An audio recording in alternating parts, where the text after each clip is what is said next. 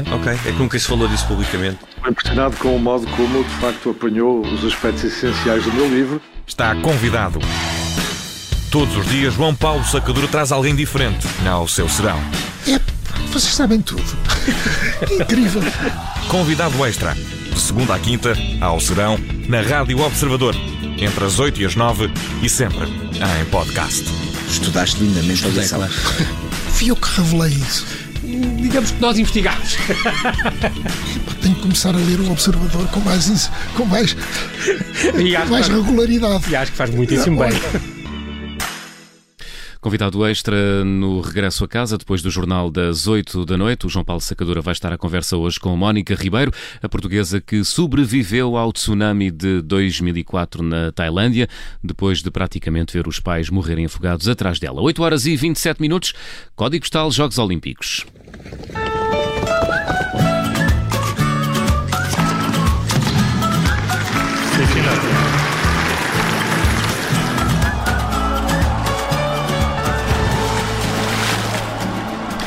Estamos a percorrer o país à boleia dos Jogos Olímpicos, ou seja, através das localidades dos atletas eh, portugueses. O nosso guia turístico de serviço hoje é o André Maia.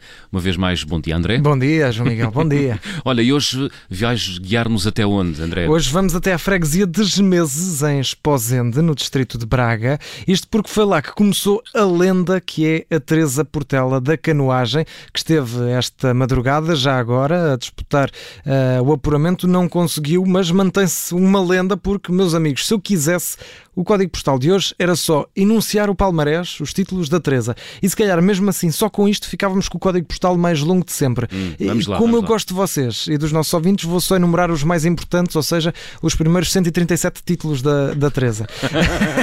vamos, vamos, Os primeiros. os primeiros, exato. Não, vou- posso dizer que já foi 56 vezes campeã nacional, entre várias, várias categorias eh, da canoagem, 18 medalhas em taças do mundo, 5 medalhas em campeonatos da Europa e o melhor de tudo, e vou pôr isto também no, no palmarés, uma licenciatura em fisioterapia e outra em osteopatia tirada em Madrid. Portanto, só para verem a dimensão da lenda da Teresa Portela, eh, ela disse numa entrevista que já não vai a um fisioterapeuta há anos porque é ela própria que faz a consulta a si mesmo, que é já outro nível de- de dedicação.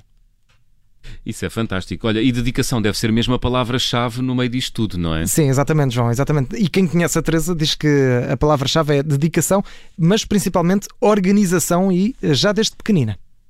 totalmente sempre focada em objetivos desde, desde o primeiro momento. Era uma menina que mal sabia dentro do barco, não é? Com, essa, com 9 anos de idade, não é? É fácil perceber, eh, mas sempre empenhada, sempre uma atleta exemplar em termos de organização. Basta ver o seu percurso como desportista e como o percurso académico é exemplar.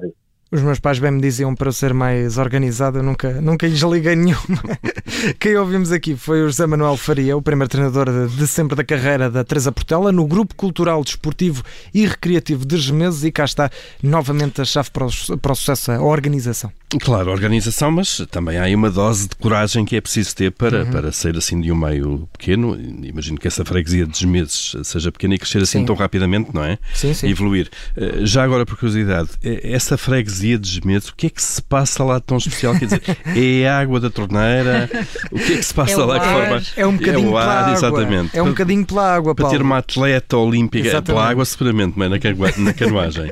Tal e qual, sim, sim, sim, mas é, é muito por aí. Eh, Essa também foi uma das dúvidas que tive, porque também há outro atleta olímpico de Gemeses, o João Ribeiro, que também está na equipa de canoagem em Tóquio, e, e surgiu-me esta dúvida: Gemeses, não, eu não conhecia Gemeses, o que é que haveria lá de tão diferente? E aqui a resposta é muitas vezes mais simples do que pensamos, e sinceramente pode ser um exemplo também para outras freguesias e terras do país.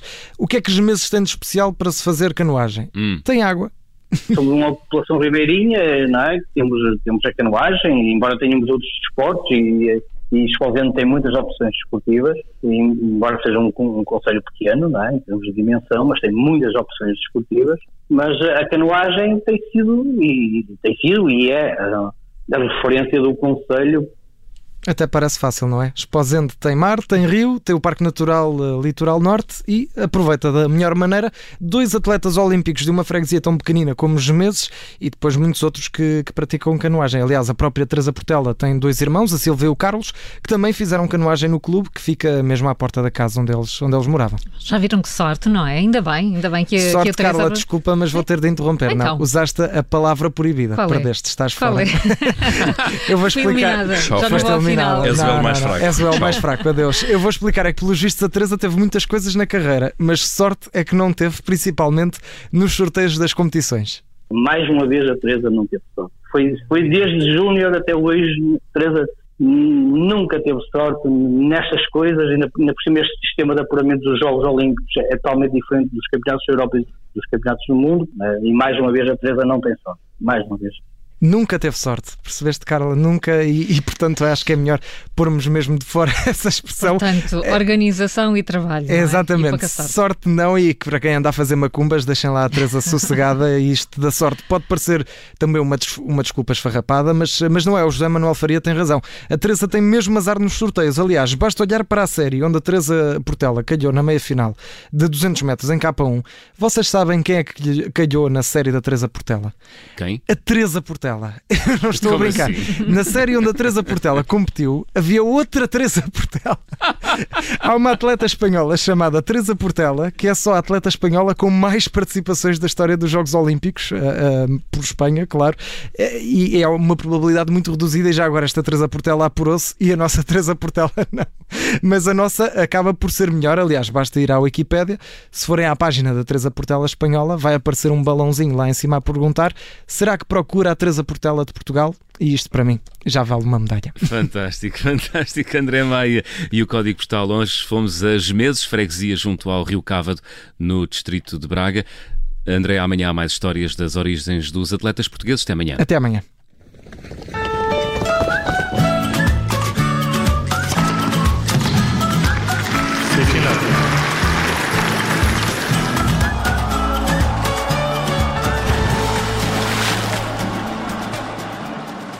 Rádio.